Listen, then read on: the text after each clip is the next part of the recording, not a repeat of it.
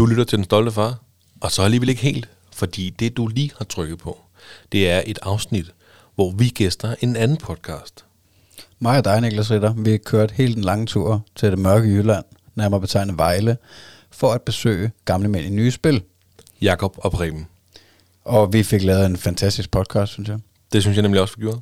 Og den skal I ikke snydes for, så i og med, at vi er gået på juleferie, og øh, vi ikke har øh, nogle episoder til jer her i december, så øh, synes vi, I skal forkæle jer selv med at høre øh, den her episode.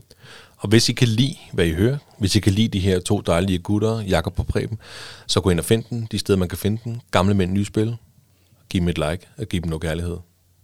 Fortæl det til jeres venner, og så må I have en rigtig fantastisk jul og et godt nytår. Lige præcis. Så her kommer det. Opfør ordentligt. Hvis du også har en interesse eller passion for gaming, og hvad der ellers følger med, har du fundet den rette podcast. Mit navn er Preben. Og mit navn er Jakob. Velkommen til Gamle Mænd i Nye Spil. Velkommen til podcasten Gamle Mænd i Nye Spil. Og i dag der sidder vi her i studiet sammen med et øh, fint og fornemt besøg. Og Det er så Den Stolte Far podcasten, som er, er kommet øh, helt til Vejle for at besøge os. Og det, det kommer til at dreje sig om i dag, det er lidt et anderledes take på det at være gamer. Vi skal se lidt på, hvordan det er og øh, i det hele taget spille i forhold til at have børn. Så har vi også lige valgt at vinkle den lidt, og så tænke lidt på, jamen er, er iPhone den moderne sut, eller hvad, hvad sker der her? Men øh, Preben, vil du øh, lige have et par ord med, inden at vi introducerer gæsterne? Ja, jeg vil altid gerne have lov til at sige noget, ellers så føler jeg mig efterladt på prongen. Uh, Jakob har stort set været igennem. Vi vil med, meget gerne tænke over, hvordan vi skal tænke det sociale og spille ind i fremtiden. Hvordan der bliver brugt uh, både medier, de sociale, men uh, også decideret spil både til at opdrage, men også hvordan vi skal uh, få dem til at få en forståelse af, at det godt kan bringe nogen sammen. Det er ikke kun noget, der sidder folk på deres eget værelse og gemmer sig. Ja, det er jo det er lige netop det, vi gerne vil med vores podcast. Det er det her med, at vi gerne vil brede gaming ud til den almindelige øh, person. Og, øh, og så faktisk vise, at det er alle sociale lag, der, der spiller. Det behøver ikke at være tabu, som det måske var engang. Øhm, man kan sagtens være velfungerende, selvom man spiller. Det mener vi selv, vi er. og øh, ellers så vil vi jo komme lidt ind på, øh, jamen hvad er øh, podcasten Den Stolte Far for en størrelse? Så skal I næsten have lov til at præsentere jer selv. Så øh, vil I tage over herfra? Jeg hedder Magnus Ved, Og jeg hedder Niklas Ritter.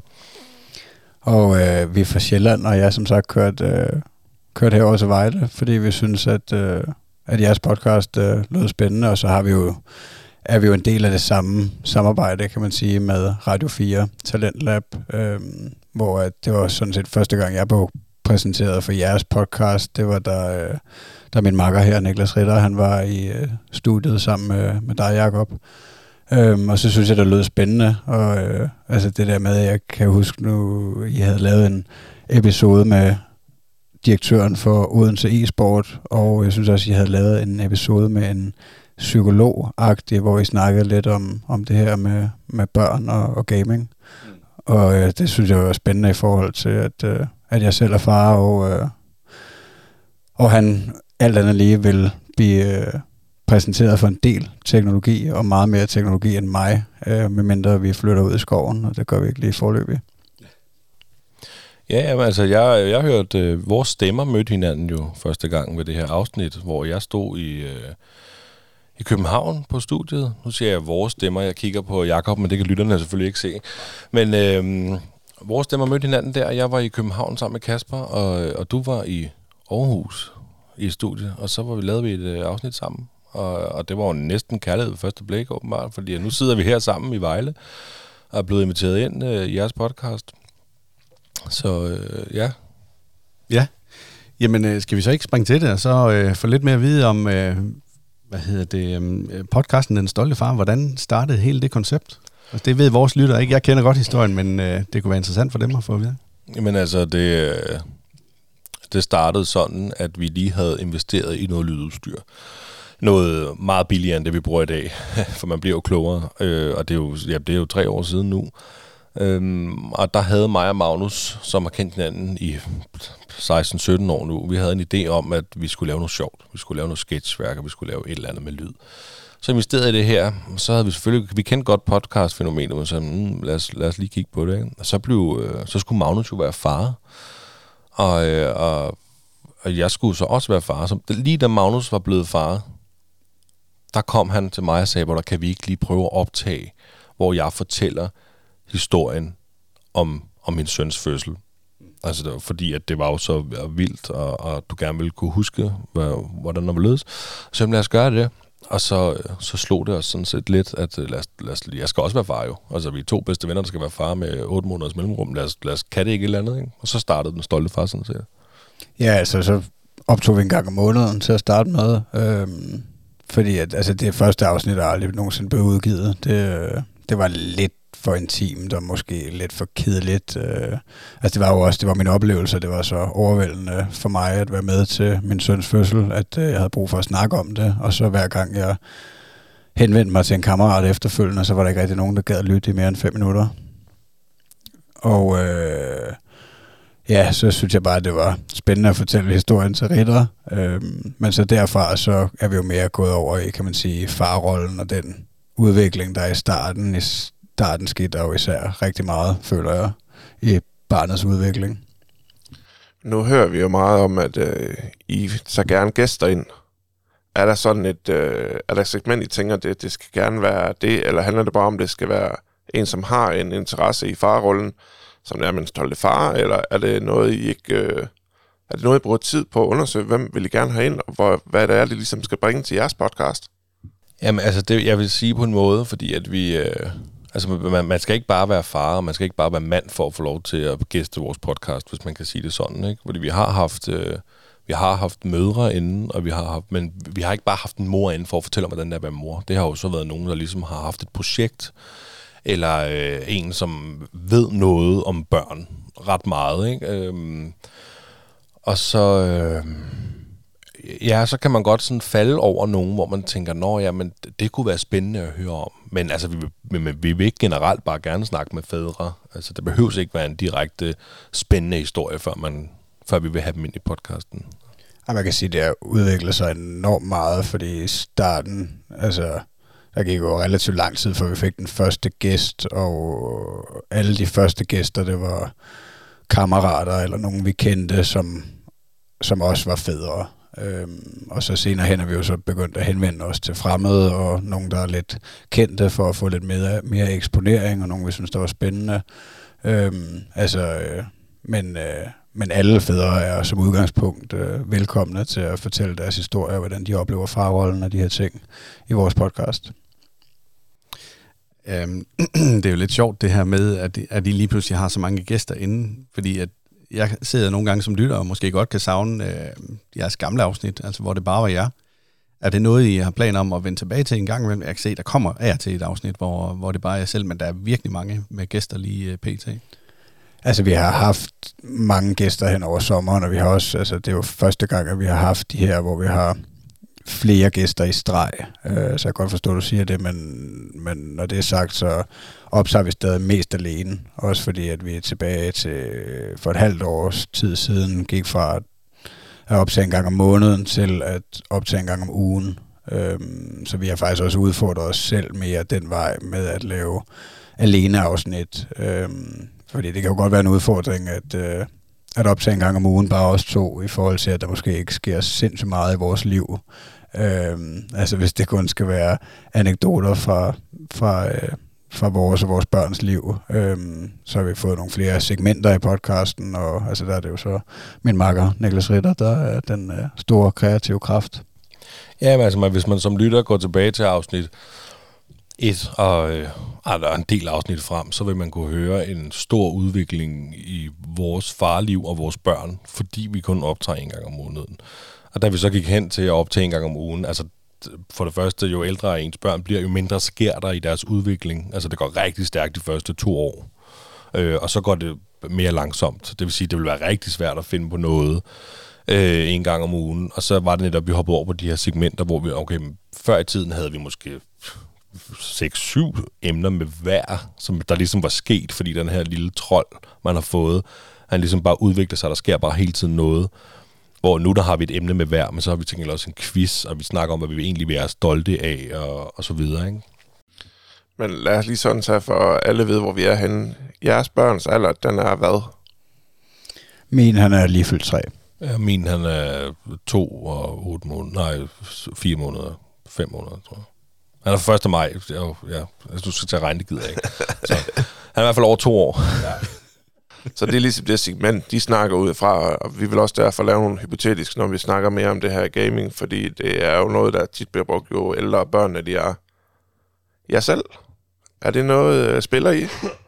Bruger I tid på gaming? Øh, altså, jeg gør ikke. Øh, jeg har spillet en del som, øh, som dreng. Jeg vil nok aldrig betegne mig som gamer, men, øh, men jeg har både spillet computer, Playstation og Xbox, øh, og været... Øh, altså den der, det, jeg ved ikke, det, altså da jeg startede fritidshjem, tror jeg, agtigt, der, der havde de nok lige fået Playstation 1 op i fritteren, ikke? Øh, og der kan, bare, altså, der kan jeg godt huske, når min mor hun kom og hentede mig, at, øh, at jeg skreg og ikke, øh, ikke ville derfra, fordi jeg havde ikke nogen Playstation derhjemme. øh, jeg havde så tilpas meget respekt for min far, så når han kom og hentede mig, så var der ikke øh, så meget piveri, men, øh, men jeg var helt slugt i øh, Crash Bandicoot, tror jeg det hed. Øh, altså, ja, og så altså, kan jeg også øh, godt svagt huske det der med, at, øh, at, at vi fik en stationær computer derhjemme nede i kælderen, og, øh, og der også var nogle spil, der sugede mig helt ind der, så, så jeg har spillet en del. Jamen, jeg har virkelig også spillet både øh, PC og, og Playstation. Øh, og jeg, jeg kan også tydeligt huske, øh, da vi fik vores første Playstation, mig og min øh, storeste og lille søster, vi havde bare sparet øh, de her penge op. Jeg ved ikke, hvor meget jeg kan huske, hvad den kostede dengang. Det har sikkert været mange penge dengang.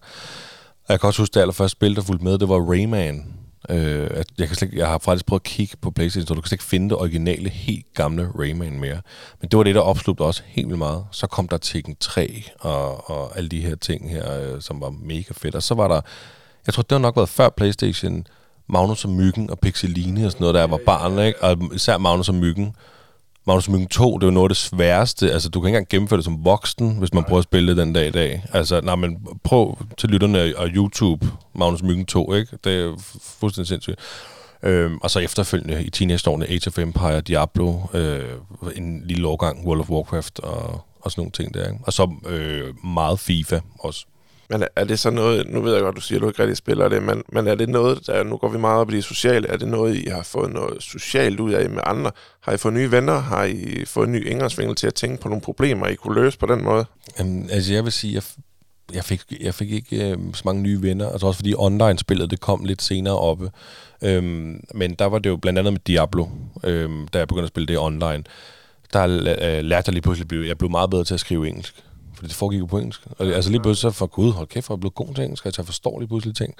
Øhm, ja, venskaber tror jeg ikke, jeg har fået via online-spil, faktisk. Jeg har heller ikke, øh, altså jeg husker det ikke, som om jeg har fået nye venner øh, ved at spille øh, konsolspil eller computerspil, men altså det der online gaming, det har jeg aldrig nogensinde prøvet, men altså men både som barn og som teenager, der, øh, der er helt sikkert altså, haft rigtig meget sjov med at spille sammen med venner. Øhm, det, har så, det har nok også primært været FIFA. Øhm, altså, udover tilbage til, der, altså, der gik i ja, fritteren og, og klub og de der ting, der, øh, der spillede vi også øh, meget sammen dernede og hyggede os med det. Men, øh, men som teenager, der har vi spillet sindssygt meget FIFA. Øh, det har vi også gjort sammen, os to. Ja, altså, der er meget socialt i det. Det er helt sikkert. Altså, man kan, venskaberne bliver foran fjernsynet, når Playstation er tændt, når man spiller FIFA eller andet. Men øh, ja, der er ikke så meget online venskab i det. Det er lidt sjovt, fordi sådan som jeg har det lige nu, der, og har haft det igennem de sidste mange år, der det eneste, jeg gider at spille, det er egentlig, når jeg kan spille sammen med nogen. Jeg gider ikke sidde selv og spille. Og så kan det godt være, at, øh, at det bliver noget med, at jeg så spiller over nettet med en kammerat, som for eksempel Preben her. Øhm, men men det der med at sidde og gennemføre et singleplayer-spil, det har jeg simpelthen så svært ved. Så de gange, hvor vi skal anmelde et singleplayer-spil, og det er som regel Breben, der finder det, nej, men det er, det er så tungt for mig. Altså, det, det har jeg virkelig svært ved at komme igennem, fordi jeg morer mig slet ikke. Øh, hvorimod, at altså, jeg kan godt se, hvorfor spillet det er godt og så videre, men jeg synes ikke, det er sjovt. Altså, jeg synes, det er så meget sjovere, når jeg får noget, noget input fra, fra nogle personer. Og nu skal det ikke være en reklame det her, men vi har lige været afsted til Danish Xbox League, som har haft sådan en øh, Xbox, eller et Xbox-træf, hvor vi øh, mødte 54 andre spillere, som alle sammen spiller på Xbox, og det var bare ligesom at komme på efterskolelejr. Altså, det var helt fantastisk. Det var så fedt. Altså, jeg, kan, jeg kan virkelig godt genkende det, du siger det her med, at det er ikke sjovt at spille alene. Øh, fordi netop, at vi... Øh, jeg, jeg, har, jeg har spillet lidt Fortnite. Den gang imellem kan jeg godt spille stadigvæk. Men der var en periode, jeg tror, det var lige før jeg blev far. Der spillede jeg meget Fortnite, men jeg spillede kun med min lille søster og svoger. Så øh, hun spillede på iPad, han tændte sin Playstation, jeg spillede på min Playstation, og så facetimede vi, altså vi brugte ikke engang, øh, hvad hedder det, headset og sådan noget for at snakke henover. Nej, vi facetimede, så stod den på bordet, og så sad vi og spillede sammen. Men jeg har, altså jeg gad aldrig at spille Fortnite alene. Det er simpelthen for kedeligt. Men er det ikke også sådan lidt, det kender vi jo alle sammen, det er lidt sjovere at sidde og rive i det sammen, ikke? Ja, nu skal du passe på at rive i det. Ja, se, straks så bliver han sådan en gammel gris, ikke? Det er typisk. Jeg vidste, det ville komme. Jo, men altså, jeg forstår øh, 100% hvad du mener, altså, fordi det, det er også det, jeg husker som, altså, som teenager, at, øh, at, at det, det var altså, rigtig sjovt, altså både den der altså følelse af at, at banke en anden i FIFA, ikke? og sidde der og hovere, og også at, at vi spillede sammen nogle gange øh, i hold og sådan noget. Øh. Men altså, ja, det der, jeg kunne, altså, jeg kunne blive eddikasur, ikke? Jeg har altid været en dårlig taber. Øh, men der var altså meget passion involveret, og, og jeg er sjov i det, det synes jeg. Jeg springer lige sådan lidt tilbage, fordi at øh, I har jeres egen podcast. Hvor, hvor finder man jer hen? Alle steder. Alle steder. Alle steder. Du, der er ikke et sted, du ikke kan finde os. Det tror jeg ikke. Øh, nej, altså det er jo dig, der styrer det der, men Ja. jeg har også indtryk af, at vi ligger i hvert fald på, øh, på alle øh, podcast-platforme selv. Øh, en svensk, tror jeg nok, når jeg prøvet at google det nogle gange. Altså, Øhm. vi ligger steder, vi ikke engang vidste, vores øh, host lader os op på. Altså, så det, men det er både Spotify og, og Apple Podcast, Podimo, øh, Google Podcast, hvad de nu hedder. Altså, du, øh, du kan finde os alle steder. Ja, så er vi jo også på sociale medier, hvis I har lyst til at, øh, at se noget videomateriale, så, øh, så laver vi jo også øh, trailer på podcasten, og, øh, og vi er også på TikTok, hvor vi mere lægger nogle jokes op og sådan noget. Men øh, ja, Instagram, TikTok og Facebook. Videoerne, er det kun trailer, eller er det hele afsnit? Kun trailer. Ja. Vi, har, vi, har, øh, vi har prøvet at arbejde lidt med at optage i, øh, altså i en stor frame, hvor vi fik os begge to med på en gang og, og sådan noget, men at der er simpelthen for meget arbejde i det. Altså, øh, det kan være, at det kommer på et tidspunkt, når vi vinder i lotto og kan købe noget grej, der simpelthen kan lave det hele for os, men lige nu, der er der for meget arbejde i det. Altså jeg vil sige, jeg tager hatten af for, at de øh, udgiver en gang i ugen, for jeg synes, det er rigeligt med hver 14. dag. Altså der, har, der er man nok at lave, når man også har et øh, fuldtidsarbejde ved siden af. Altså, Øhm. jeg, jeg tror også, min, min kone, hun øh, vil nok også mene, at jeg både snakker meget om podcast, og øh, jeg laver meget podcast. Ja, det er ligesom, om det er en sygdom, der kommer kravlende. Ja, det kan så godt være. Ja. Det, men det, det er jo spændende, og det er jo en hobby, og det er jo, altså, vi, vi vil ikke gøre det, hvis ikke vi synes, det var sjovt. Nej, altså jeg, jeg er altså super glad for det, og det skal jo så også siges, at det er Niklas, der, der producerer alt og, og klipper alt det der, så jeg vil også sige, at det vil være... Altså, det vil nok være lidt meget at kaste over på ham igen, at, øh, at, at han skulle lave en, en fuld videoepisode til YouTube, øh, og jeg er også i tvivl om, hvor mange der egentlig altså, der, der går ind og fysisk gerne vil se hele videoen. Det, det, det tror jeg ikke, der er ret mange, der, der vil. Jamen, altså, så kan man sige, der en ting er, at det skal klippes og klistres og alle de der ting. Det skal også lægges op. Og det skal lægges op på de forskellige, alt efter hvor mange sociale medier man vælger at have. Men altså, vi har Facebook, Instagram, TikTok. Og øh, heldigvis så snakker Facebook og Instagram sammen. Så når jeg lægger noget op på Instagram, så rører det direkte op på Facebook. Og hvis ikke det gjorde det, så havde jeg ikke lavet en Facebook-gruppe, fordi det, det bliver for meget, fordi jeg skal både lægge op på TikTok, og jeg skal lægge det op på, øh, hvad fanden hedder det, Instagram, og der skal hashtagges, og der skal, altså det, det tager, øh, det tager altså noget tid. For at springe tilbage. Så i bund og grund, øh, jeres podcast, det er simpelthen, øh, hvad I oplever, hvad jeres børn øh, udvikler, og så, hvad får man ellers med? Jamen altså, man, ja, man får jo meget personligt for vores liv, altså personlige anekdoter, og, øh, og, og så øh, forhåbentlig lidt sjovt i form af quiz og, og jokes og de her ting, øh, og så får man vores take på farrollen, og så vil jeg sige, at med, altså med de gæster, vi har haft med, så, øh, så får man forhåbentlig, øh, altså jeg ser det som gratis mulighed for at lytte til nogle spændende personer, der, øh, der, der også har nogle spændende historier i, i form af deres farrolle. Og, øh, og så ja, de kvinder, vi har haft med, øh, to damer fra øh, Sund Start, der laver fødsels, fødselsforløb kun for mænd.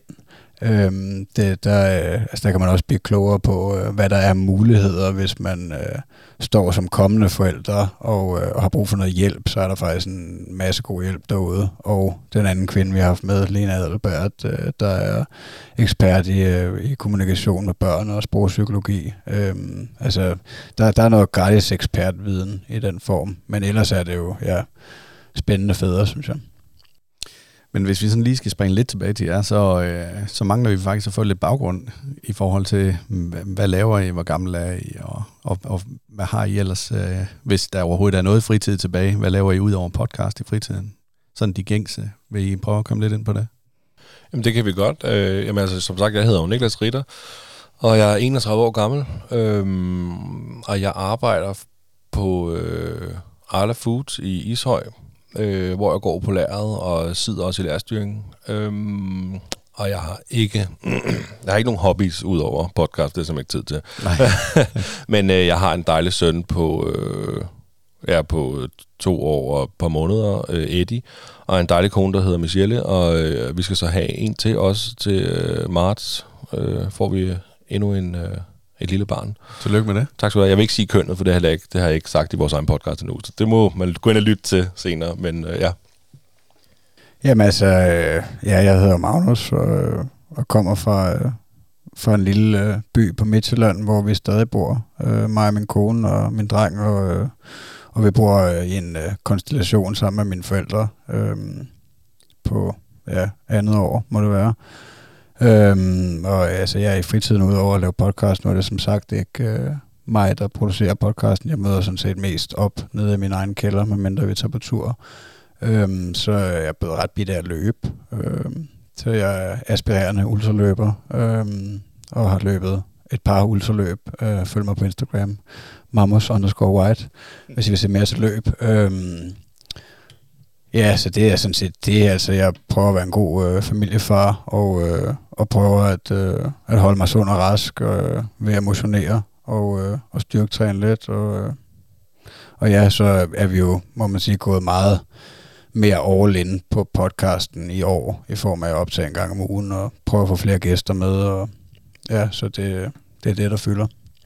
Nu har I jo øh, snakket meget om, at det tager lang tid at lave sådan en podcast, men kan I sige lidt om, hvor lang tid sådan gennemsnitlig bruger per episode? Altså hvis vi tager både det med, at man lige skal forberede sig lidt til selve afsnittet, afsnittet øh, og så efterfølgende præproduktion. Øhm, altså, forberedelsen, det, vi skiftes til at have en quiz med. Og den uge, man ikke har en quiz med, der, der, der går det ret hurtigt der bruger man ikke så lang tid. Lige snart du skal lave en quiz, du skal lave fem spørgsmål med måske nogle bonusinfo og nogle svarmuligheder osv., det, det, der skal man jo lige bruge fantasien lidt. Og, sådan, øhm, og emnerne her omhandler jo primært øh, alt, hvad der har med børn at gøre, eller farrollen, eller spil og, og så videre. Generelt børn. Øhm, det, det kan tage lidt tid. Jeg ved sgu ikke, hvor meget jeg vil sige. En, en time eller et eller andet kan det godt tage at lave en quiz eller sådan noget. Men selve optagedelen, der... Øh, fra jeg kører ud af døren, det tager cirka en halv time at køre hjem til Magnus, fra jeg kører ud af døren halv, ja, klokken 6 cirka, så er jeg hjemme igen klokken 10 eller sådan noget. Ja, jeg tror også, vi, vi hurtigt knaller tre timer af ja. nede i kælderen på, øh, på forberedelse, lydprøve, og altså, men det er jo så også, altså i kraft af, at vi også er gode venner, og vi kommer til at sidde og snakke om alle mulige ja, ja. andre ting, altså podcasten i sig selv plejer at, øh, at blive omkring en time, lidt længere måske. Med gæster, der er vi nok mere på halvanden til to timer. Øh, den længste, vi har lavet, det er nok tæt på to og en halv time. Ikke? Øh, og Lena, ja. Får I, får I simpelthen en hel lytterskrat, der tager to og en halv time? Det ved vi ikke. Det ved jeg ikke. Nej. Nej. vi er blevet... Øh, altså, vi ved, der er nogen, der har hørt øh, det hele, ikke? Men, men vi er også blevet, hvad hedder sådan noget, øh, rådet nogle gange til, at man sagtens kunne øh, dele det op, når de bliver så lange. Øhm, det ved jeg ikke. Det. Ja, altså jeg tænker også, at, at det giver god mening, at de råd, vi har fået, at øh, det der med at hugge den over i to, at det måske kan give flere kliks, fordi at folk godt kan blive lidt angst, når de ser, at der står øh, noget på den anden side af to timer, øh, hvordan de nogensinde skal få lyttet til det hele. Øh, men jeg ved ikke, for mit eget vedkommende, der betyder det ikke noget, hvis jeg skal høre en podcast, om den hedder en, to eller 3 timer. Øhm, jeg lytter til det, hvis jeg synes, det er spændende. Hvis jeg, hvis jeg ikke er tændt, så er jeg væk efter 5 minutter.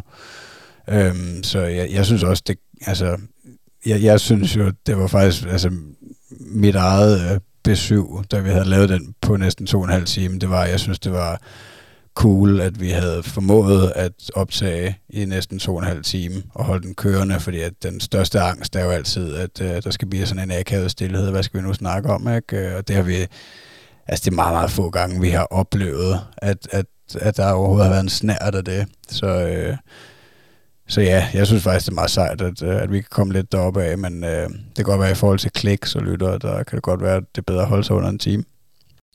Nu var det jo meningen, at den her podcast, den skulle handle om gaming, men det er ligesom om, den er drejet over i podcastverdenen, og det er jo fordi, at vi begge to laver podcast, eller begge hold laver podcast. Men jeg kan ikke lade være med at tænke på, fordi jeg har et lignende spørgsmål i forhold til gaming, men jeg vil gerne have det i forhold til podcast. Jeres største oplevelse sådan i forhold til, altså hvad har det givet jer i forhold til, at I er kommet i gang med at lave podcast? Hvor, hvor synes I virkelig, at I har fået noget ud af det?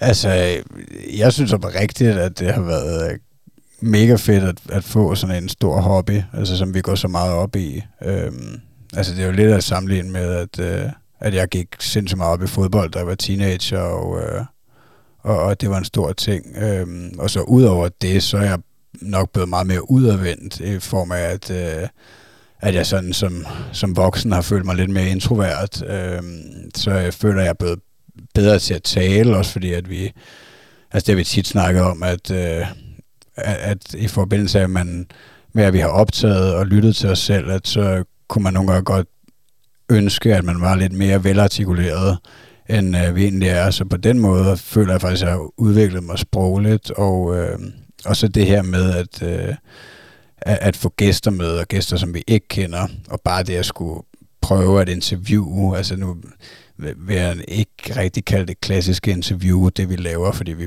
forsøger at få en en samtale i gang. Øhm, men, men det har været utrolig angstprovokerende. Altså den, altså den gang, det var mest uhyggeligt, det var, at, at vi skulle ind på restaurant Kappa midt inde i København og optage med Kasper Sopsyk, som også er relativt kendt, øh, hvor vi skulle sidde der, imens restauranten var åben, og der var baggrundsstøj og alt muligt. Øhm, altså det var, det var sindssygt angstprovokerende, men, øh, men, men jeg føler, at det udviklede mig. Jamen altså, jeg, jeg er på meget af det, Magnus siger. Og blandt andet også med, med Kasper Sopsyk, da vi var på Kappa, der, øh, det, jeg, det jeg opdagede der, det er fordi, nu har vi jo optaget, vi har jo været i gang i nogle år, ikke? Og det, og det er ret fedt, det der med, at man bliver komfortabel med at snakke ind i mikrofonen. Og du, altså, man udvikler sig virkelig meget på det punkt. Og der øh, lagde jeg virkelig mærke til med det afsnit, jeg var, jeg var nærmest starstruck. Jeg synes simpelthen, han er så cool, ham Kasper Sopsyk der, ikke? Så jeg var sindssygt nervøs op til. Og lige så snart vi trykkede record, så ligesom, du ved, så kørte den bare. Og det lagde jeg virkelig mærke til, fordi da vi så stoppede, og vi skulle til at gå og sådan noget, der blev jeg nervøs igen. Men det var ligesom, så var vi ligesom i vores moment der, jeg kan sige, at det er også der på hjemmebane, selvom vi faktisk er på hans hjemmebane. Ikke? Og det synes jeg var ret cool, og det, jeg synes, det er fedt at kunne sige, at man mester det her i at stå og altså, snakke i en mikrofon. Øh, altså, jeg fulgte meget af det, Magnus siger, altså, og, og det der med at tage kontakt til, til nogle kendte mennesker, som faktisk gider at snakke med os, og man oplever, at de er bare mennesker og øh, fædre, og få de her historier, som er super givende, jamen det, øh, det giver noget. Man bliver faktisk overrasket over, hvor mange der er med på at, at tage sådan en samtale eller en interview med, med en podcast, som egentlig er relativt lille i forhold til, øh, hvor langt de når ud på fjernsyn og alt muligt andet. Øhm, det synes jeg er ekstremt positivt. Det er, det er nogle af vores store oplevelser, synes jeg. Og så bare det, at øh, nu er mig og Preben jo gamle folkeskolekammerater. Og vi havde sådan en periode, hvor vi, for det første så vi flyttet langt væk fra hinanden, så det var begrænset, og det var svært at holde kontakten. Men det her med, at vi kom til at lave den her podcast sammen, det betyder jo, at, øh, at vi er jo hinandens bedste venner igen, og det er helt vildt fedt at have fået det tilbage. Så det er, det er helt klart noget af det største for mit vedkommende. Men kan folk forstå jeres øh, hobby? Altså kan folk generelt forstå jeres nye hobby? Jeg vil, jeg, jeg, jeg har lyst til at sige nej, faktisk. Altså, nogen kan forstå det, men jeg tror mere, det er familiemedlemmer, der kan forstå det. Jeg synes, det er fedt. Men når, når kollegaer kommer lige pludselig og siger, hvad fanden, jeg vidste ikke, du havde en podcast. Så nå, jamen, det har jeg. Det er, fordi de har set et eller andet, der på ja, internettet, lige pludselig nogle videoer, der så går lidt halvviralt eller et eller andet, ikke? Så hvad fanden har du en podcast? Så, ja, ja, hvad snakker jeg om? Snakker om det være far. Nå, du ved, som om det ikke er noget. Så, nå, man prøver at lytte, så det er faktisk ret fedt. Det er ikke så fæsen, som det kan lyde. altså, nå, jamen, altså, det er et eller andet sted, du ved, nå, sådan en rigtig 2020-drenge der, der snakker om at være far, sådan følelse for, nej, men prøv, du ved, altså, man er alle er fædre jo, altså, alle er far på deres måde, ikke? Altså, det er faktisk ret spændende at høre på. Jeg vil sige noget andet positivt også, altså det for mig også, det du sagde med, med venskabet, altså selvfølgelig, jeg synes, det var meget givende for, for mig og Ritter, vi sætter os ned og, og taler sammen på den måde, vi gør, men, men, men det her med, at vi sætter os ned og tænder mikrofonerne og, øh, og holder en samtale kørende i, i hvert fald en time, det, altså det, det gør man jo aldrig. Øh, altså, man, man snakker, vi snakker jo aldrig med vores venner på samme måde, som vi gør. Øh, altså kan det godt være, at vi også holder os inden for nogle rammer og noget, men, men altså, det, samtalen kan nogle gange gå mange veje. Øh, så det synes jeg er spændende. Men vi kan da også godt snakke lidt om gaming, hvis I gerne vil det. jeg, vil, jeg vil her gerne snakke om gaming. Altså, det er da mega spændende. Men det er også det næste, vi kommer til at springe videre til. Ja. Fordi uh, dagens emne, det er jo sådan lidt uh, podcast, uh, eller slutter gaming og, og børn.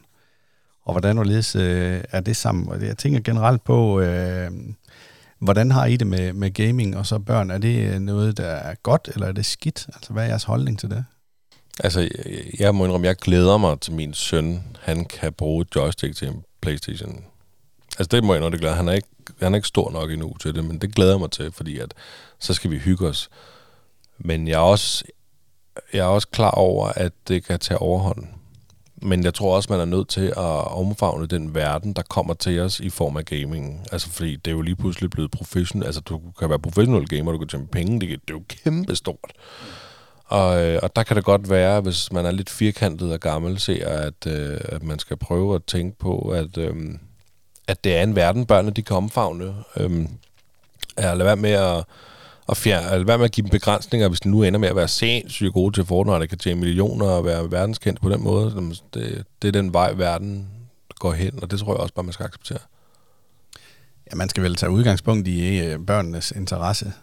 Ja, det, det skal man selvfølgelig først og fremmest. Man nok ikke, det er jo ligesom alt andet. Man skal nok ikke tvinge dem til at spille Fortnite, man skal ikke tvinge dem til at spille fodbold, hvis de ikke gider det. Altså, det er selvfølgelig rigtigt, men hvis, for eksempel, hvis min søn bliver totalt besat af Fortnite, eller et andet spil, det kan være fuldstændig meget, hvad det er for et spil, men hvis han bliver helt besat af det, så er det godt være, at jeg lige skal trække vejret, før jeg begynder at sige, du må ikke spille. Men jeg lige kigger på, okay, hvad er der muligheder? Altså, skal du til at gå til det der? Eller hvad skal vi gøre? Ikke? Hvor, da jeg var barn, der vil jeg ikke få lov til at sidde og spille på den måde, som børn de nu gør i dag.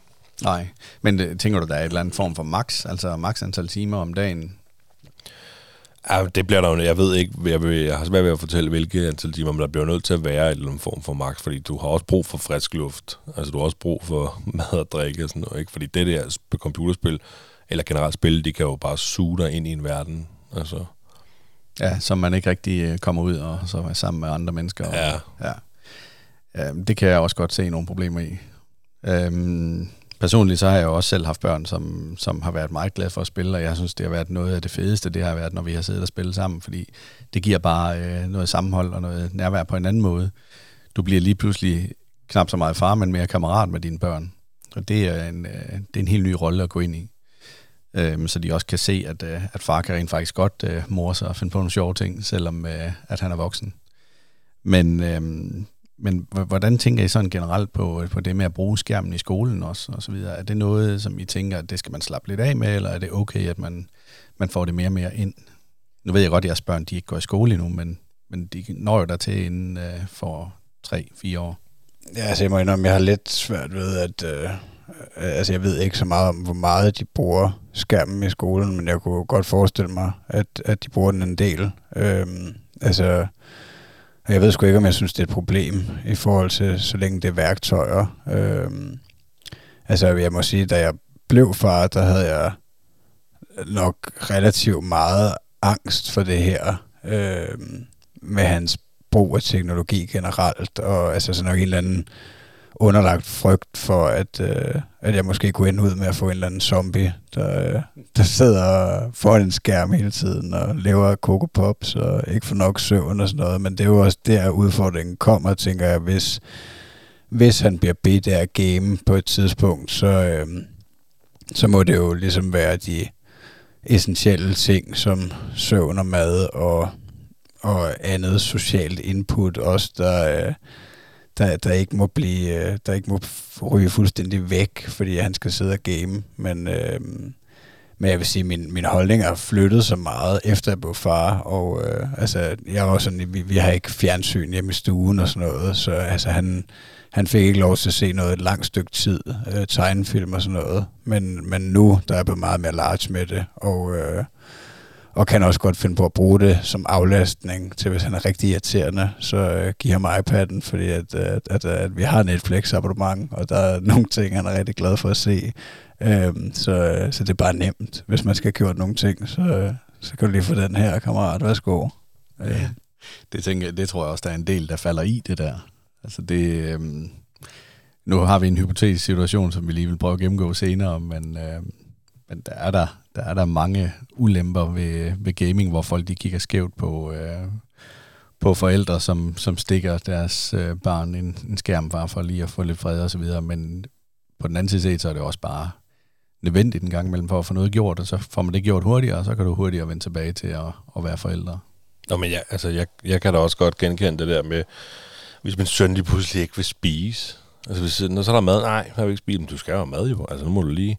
Så en gang imellem, så kan det hjælpe at sige, jamen, skal du til, skal du til noget på telefonen? Men det vil han gerne. Så sætter han sig op, så kan han sidde og spise, mens der kører et eller andet, hvad ved jeg, vel børne noget, ikke? Og så får han mad, og så er den skide slået. Altså, at hvis det var hver dag, det ville det jo ikke blive, men en gang imellem, hvis han, øh, så, så får han lov til det. Og på den måde, så hjælper det jo også, ikke? Men I tænker ikke, at det en bliver brugt både som en opdragelse, men også en forventning om, at børnene skal have den her tid til at kan sidde for sig selv, og eventuelt falde til ro over nogle ting, som giver dem en mulighed for at bedre kan være i den nævnte situation. Ja, altså, jeg tænker, det, kan, altså, det virker som et godt rum at slappe af i nogle gange, for min søn i hvert fald, og også øh, altså nu i forbindelse med at øh, gå på potten og sådan noget. Altså han sidder gerne og laver puha, imens øh, han ser en lille film. Øhm, Altså, men det er, jeg føler, det er en eller anden balance, fordi jeg føler heller ikke, det skal være sådan, så han slet ikke gider være med til noget, fordi han hellere vil sidde og, og kigge på en skærm. Så jeg, jeg føler, det er en meget hårfin balance, som vi øh, prøver at finde den rigtige vej i derhjemme. Jamen altså, jeg, vil, øh, jeg har for eksempel en niese, øh, som altid har haft brug for lige at koble af en gang imellem, hvis der har været familiefødselsdag eller et eller andet, ikke? Så, øh, når, ikke i starten, men så når det har været en lang dag og sådan noget, ikke? så har hun brug for lige at sætte sig over med en telefon i sofaen og, og, og koble af og lige, lige se noget på den.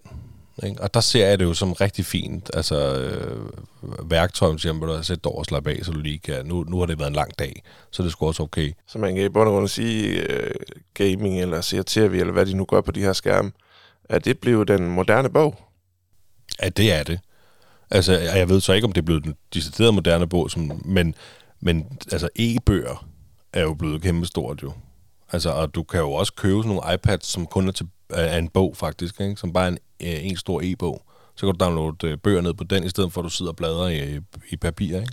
Ja, så ved jeg, vi, vi bruger jo stadig meget fysisk bog og historiefortællinger generelt, og jeg skal ikke kunne sige, om, om det har noget på sig, om det er faktisk papir, eller om det er en e-bog. Jeg nu har aldrig prøvet at, at læse en e-bog, jeg læser også selv relativt meget bog. Øhm, og, og, og det ved jeg sgu ikke, hvad der kan bedst, men, altså, men det med historiefortællingen, det, det kan helt sikkert noget for, øh, for hans sproglige udvikling. Det, det er jeg meget overbevist om.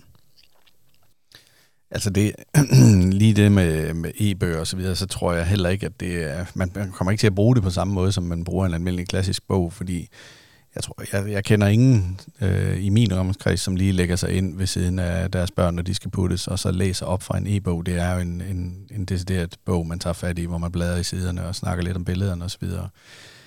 Jeg ville også være ked af øh, med mine børn, i hvert fald dengang de var mindre, hvis jeg skulle have lagt og så have haft dem til at kigge på en skærm der, for jeg synes egentlig, de fik rigeligt med, med skærmtid. På et tidspunkt var jeg faktisk lidt træt af, at jeg havde, øh, at jeg havde fået dem med ind i, i det her gaming, øh, måske lidt for tidligt, for jeg synes, at det tog overhånd. Og så ville jeg jo gerne på en eller anden måde prøve at trække dem ud af det. Og det, øh, det gjorde jeg så ved at finde alle mulige andre forskellige hobbyer. Så vi var ude og, og, og dykke og, og sådan nogle andre ting, som det skulle være spændende. Altså det, det, af en eller anden grund, så når du har spillet i en periode, så får du et, et fix fordi at det er spændende, og det er, du får noget adrenalin op at køre, når du, når du sidder og spiller. Det er der øh, også flere e-sports udøvere, der kan snakke med om. Men det betød så meget, at de ting, jeg skulle finde på for at trække dem ud af det der, det skulle være endnu mere spændende, og det skulle være, næsten være farligere og så videre. Så derfor så, så skulle det være sådan noget med, hvor vi skulle for eksempel ud at dykke, og så øh, blive udfordret på den måde, eller ud at klatre og sådan nogle ting. Så det, øh, det må jeg indrømme, der på et tidspunkt, der fortrød jeg lidt, at, øh, at vi havde spillet så meget, selvom det havde været en vanvittig hyggelig tid. Så det vil sige, at efter Call of Duty, så var det ikke nok med paintball eller hardball. Det er LMG på fuld skrald. nej, nej, det var dog ikke noget med at skyde folk, men, øh, men det blev sådan lidt mere øh, eventyr, altså eventyrbedrevet øh, fritidshobby og så videre. Men det giver også altså, mening for mig, når du siger det, fordi at, at, at jeg føler, når jeg husker tilbage som teenager, så var det...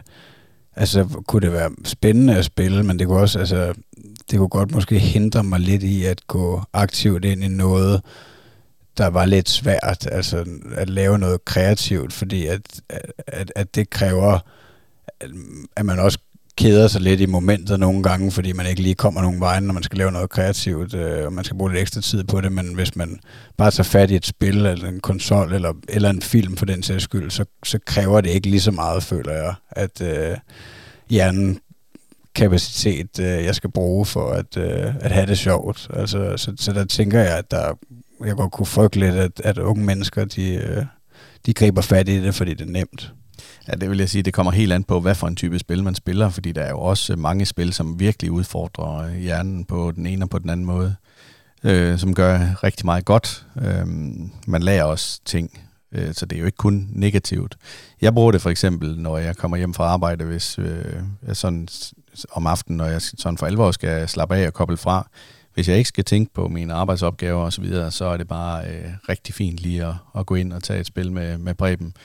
Fordi at så, øh, jamen så, så tænker man slet ikke på arbejde, man, man glemmer fuldstændig alt andet, og så fordyber man sig i, i det, og det tror jeg altså også har en gavnlig effekt. Det er jo lidt det samme som din næse, ikke? Mm, ja, lige præcis.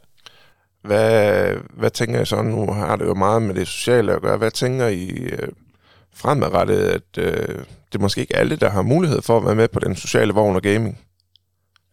Nogen, der ikke har råd til at købe de her konsoller og computer, hvad de nu gerne vil spille på. Er det noget, I tænker med, med jeres børn, at det skal være en prioritet? At der ligesom er den mulighed?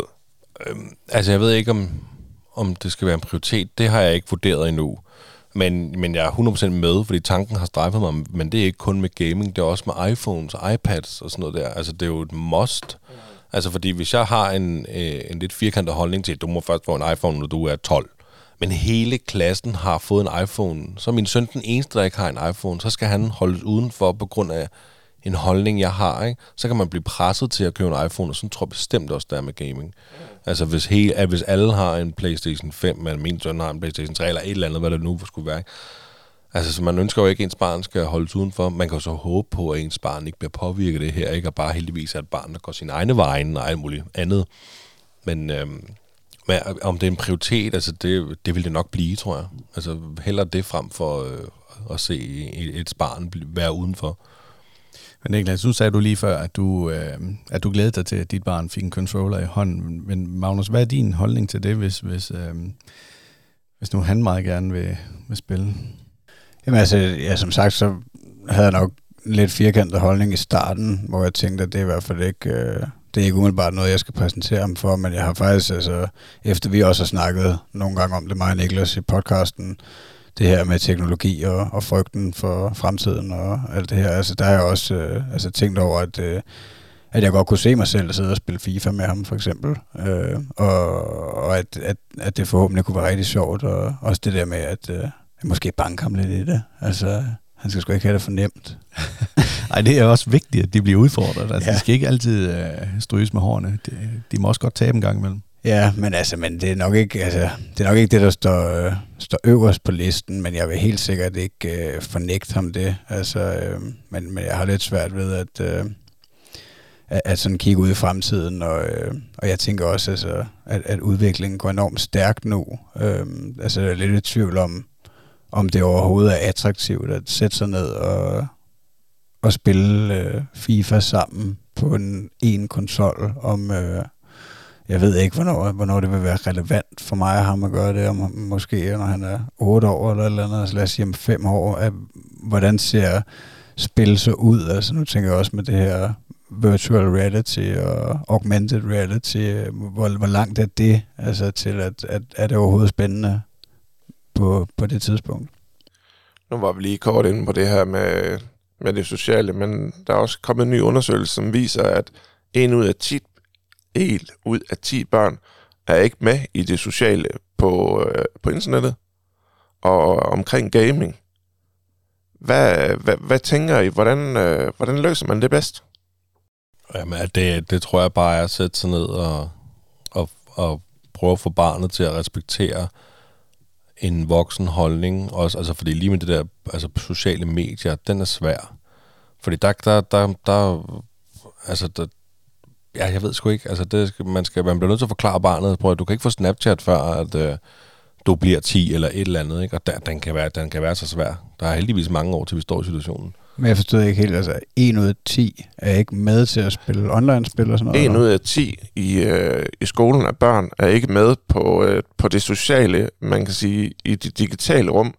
Og det er jo for eksempel spil, det er på de øh, sociale medier og sådan noget, hvor det, hvor det simpelthen bliver holdt ude for, altså holdt udenfor. Altså du kan, du kan have en situation, hvor øh, de har en gruppe i klassen, hvor de alle sammen er med i den her gruppe, hvis det er en Facebook-gruppe, eller hvis det er en Messenger-gruppe, på nær lige øh, en eller to personer. Men, men hvorfor er de ikke med? Er de med, fordi at deres forældre siger, at I må ikke få Facebook, eller er de med, fordi de bliver mobbet? Eller de bliver udelukket fra børnenes side af? Ja, de er simpelthen, fordi de bliver udelukket fra børnenes side oh, og med okay, mobning. jeg, jeg tror lidt det andet, faktisk. Ja, hvor, hvor, har I nogle tanker om, hvordan man eventuelt kunne løse sådan en situation? Altså, det er jo... Det er jo... Øh, jeg ved ikke, hvordan, hvordan man løser det. Det er jo et frygt for en forælder jo. Altså, det er det jo, at ens barn skulle blive udelukket. Øhm. Ja, jeg ved ikke, om det er så meget anderledes end... Øh, altså, hvis det var normalt i klassen også, altså, altså normal social samvær, hvor at, øh, at der er en, der er udenfor, men... Øh, jeg vil have en eller anden forhåbning om, at man kan snakke om det som forældre, og, øh, og, og de andre forældre, der, øh, der har, øh, der gudskelov har de børn, der er en del af klikken, de, øh, de måske kan være med på at tale med børnene om, at, at der skal være plads til alle, og, og selvom uh, et barn måske kan opstå som en, eller fremstå som en freak i forhold til de andre, så, så skal der alligevel være plads til det. Altså, der skal være plads til, at vi er forskellige, og, øh, og man kan godt øh, ja, få, få gode input af at, øh, at lege med hinanden, selvom man er forskellige. Ja, fordi da vi var børn, der var det jo parasal, der skulle du gå hen til personen for at mobbe personen, ikke? Det skal du ikke i dag. I dag kan du gemme dig bag skærmen, som har gjort det endnu værre. Ikke? Og som I snakker om FIFA og spil, der ser man jo nogle grupper i klasserne, de, simpelthen, de spiller bare sammen, men der er bare nogen, der ikke bliver inviteret. Jeg kunne også godt forestille mig, at tonen er meget hårdere, altså fordi det ser man jo desværre også med voksne mennesker. Altså jeg, nu er jeg kommet med på smartphone-bølgen og alt det der. Altså jeg har ikke været på sociale medier før i år, øh, hvor jeg kom på Instagram. Øh, øh, men, men nu er jeg kommet lidt med, og jeg er godt nok blevet chokeret over at se, altså for eksempel hvis man går ind på Mette Frederiksens profil, Altså, det kan godt være, at man kan have nogle holdninger til, at, øh, at hun er nar politisk, men, øh, men, men, men mange af de kommentarer, der kommer, det tvivler på, at de vil snakke sådan til hende, hvis de mødte hende øh, i virkeligheden. Øh, så jeg kunne godt forestille mig, at, at børnene også kunne være rigtig grove i øh, tonerne, og, og der tænker jeg, der må det være vores ansvar som forældre at sige, at, øh, at vi snakker altså øh, til hinanden online, som vi også gør i virkeligheden. Jeg kan, ja, og det er fuldstændig hovedet på sømmen, du lige rammer der, fordi det ser man gang på gang. Man bliver overrasket over øh, et simpelt opslag inde på Facebook eller på et hvilket som helst andet social medie. Det kan simpelthen blive høvlet ned, fordi at du lige har fået formuleret dig forkert, eller du har skrevet et eller andet, som der er nogen, der er uenig med. Men så tager de simpelthen, øh, det bliver, du bliver gjort til et fjendebillede lige med det samme. Og så kommer de her tastaturkriger frem, og jeg tænker lidt, hvis, altså, så er håbet altså ikke så stort, hvis det er sådan, at der sidder sådan en tastaturkriger, og det er ham, der skal forsøge at forklare sit barn, at uh, her der skal alle altså være med, fordi det tror jeg ikke er hans holdning. Altså, der, der er sindssygt lang vej, som du siger der. Altså, fordi det, det er 100% sikker på, at de voksne er værre end børnene lige på det der punkt der. Ja. Altså især Facebook, altså det er helt overdrevet, hvad man kan sige. Man kan bruge det. Altså, jeg kan godt nogle gange finde et opslag, ikke? Og så, øh, så kan jeg sidde på tid og bare læse, hvor syge i hovedet folk de er. Jeg tænker, hvor, du, det der vil du aldrig nogensinde sige til personen op i ansigtet. Altså, og, og, og det værste, det er jo ikke engang anonym jo. Nej, nej, man kan jo se, øh, der, der er jo kontaktoplysninger, du kan gå ind og skrive tilbage tænker, til personen. hvad, hvad, det er helt vildt, og der er så fuldstændig som du siger, det er jo dem, de skal jo fortælle deres børn, at så må de ikke være. Jeg tænker sådan også i, i forhold til, at der er meget blevet brugt sætning, at jeg har tabt mit barn til computer. Men det bruger man ikke rigtigt om, at jeg har tabt mit barn til fodbold. Tror I, der er noget øh, tabu for forældrene om, at de egentlig ikke vil have ud, hvor meget de bruger øh, computer til at spille, eller hvad, hvad de nu spiller på? At de simpelthen øh, føler, måske føler sig ildset, fordi deres barn bruger ekstremt meget tid på computer, i stedet for at spille øh, fodbold. Jeg, jeg, jeg, tror, jeg tror måske godt, det kunne være en, en smule tabu belagt, at, øh, at ens barn spiller meget computer stadigvæk. Jeg tror, vi bevæger os hen i en tid, hvor at, øh, ikke er det mere, men jeg tror stadigvæk, at øh, all around, at det, uh, det er sundt at være løbe rundt udenfor at spille fodbold, rundbold, eller hvad du nu laver udenfor, eller gå til en rigtig sport. Ikke? Men jeg, jeg tror, vi bliver nødt til at acceptere, at e-sport også efterhånden er ved at være en rigtig sport, på trods af, at, øh, at det ikke er en fysisk aktivitet. Og det, det tror jeg endnu ikke helt er accepteret. Jamen, heldigvis så dem, som rent faktisk går meget op i det her e-sport, de øh, går jo også op i deres egen personlige øh, kost og, øh, og så videre. Altså, du ser ikke ret mange e-sportsudøvere, som er kraftige og som kun sidder og drikker sodavand og energidrikke og alt muligt andet. Men til gengæld så ser du flere og flere, som virkelig er, er veltrænede, og de går meget op i, i, at de skal være fysisk aktive også, fordi at kroppen og hjernen fungerer bare bedre. Ja, det, altså det tænker jeg også, at, øh, at det er sindssygt godt, at de, øh, at, at de går en professionel vej på den måde, at der, altså, der kommer en masse fine rollemodeller til, til de her børn, der nu er meget interesseret i gaming, om som slet ikke er professionelle eller noget som helst, men, men som kan se op til de her drenge og mænd og, og, og, og piger og kvinder, der der er professionelle og som er veltrænede og går op i, Øh, i, i deres øh, kost og motion. Øhm, og jeg tror heller ikke, selvom at teknologien udvikler sig så vildt, som den gør, og vi, altså bare altså det vi har oplevet siden vi var børn, det er jo... øh, der er vi jo et, et helt andet sted hen i dag, end vi var dengang, men jeg, jeg tror ikke, at, øh, at, at folk vil, vil miste lysten til fysisk aktivitet og rigtig socialt samvær. Altså, jeg, jeg, jeg tror ikke på, at det hele det øh, går op i øh, hologrammer og online. Det, det vil forbavse mig. Nu har der jo også været undersøgelser ude, som øh, børns udvikling, når der er stjerner og det, at øh, de kan godt transformere sig, eller kalde det, hvad du vil, ved at blive øh, udsat for det her med voldelige øh, spil og så videre. Hvad, hvad tænker I, hvornår skal man ligesom være klar til det? Hvornår skal børn have lov til at, at begynde at spille skydespil?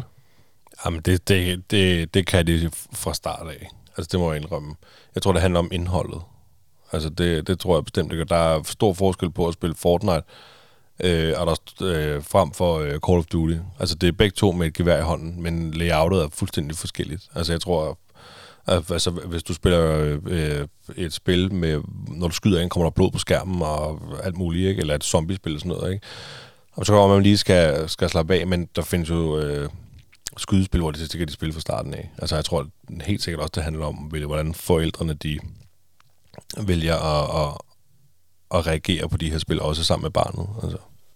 Jeg tvivler også på, at, øh, at man bliver psykopat, at øh, spille øh, skydespil øh, rigtig meget. Noget. Altså nu har jeg selv... Øh, altså jeg tror, et af de første spil, jeg spillede, det hed måske noget Doom eller sådan noget, hvor at, øh, man også rendte rundt og gunnede folk ned. Og øh, så kan jeg jo som teenager spillede det der GTA San Andreas rigtig meget, som jo er totalt fucked up på en eller anden måde, man bare kan gå rundt og stjæle biler og tæve prostitueret, og jeg ved ikke hvad, som man har lyst til, og jeg føler da alligevel, at jeg er blevet et relativt øh, sympatisk menneske i dag. Øh, så jeg tænker, at altså, de der, hvis man hvis det er sådan noget, man tænker, altså skoleskyder i USA og sådan noget, at, øh, at, at, at der er nu, øh, kender jeg ikke til de enkelte historier, men altså, at man tænker, at, øh, at det er fordi, de har siddet og gamet hele øh, deres barndom, at de har gjort det. Det tror jeg simpelthen ikke kan være grunden. Altså, det må være nogle andre traumer og, og, og ting og sager, der spiller ind i, at, at, at man er gået sådan en gal vej. Det,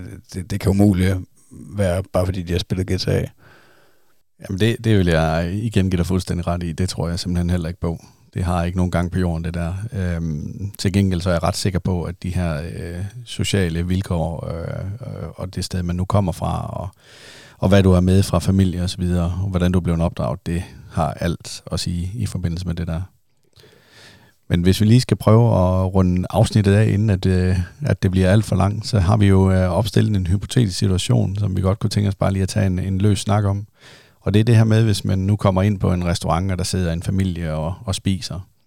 Og så på et tidspunkt, så er børnene færdige med at spise, og de er sådan ekstremt aktive, og de, øh, man, man kan mærke, at de er krudt i røven.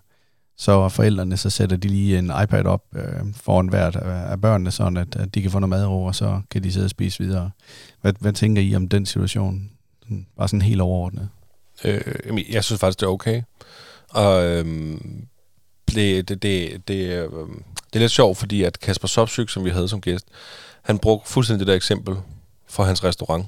Okay. Fordi at han, han er en jeg må sige, eksklusiv øh, familierestaurant, laver øh, rigtig lækker mad, øh, hvor øh, altså flere retter, hvor du får en 4-5 retter, eller hvor meget det nu er, hvor familien også kan tage børnene med, og han, han bruger præcis det der eksempel.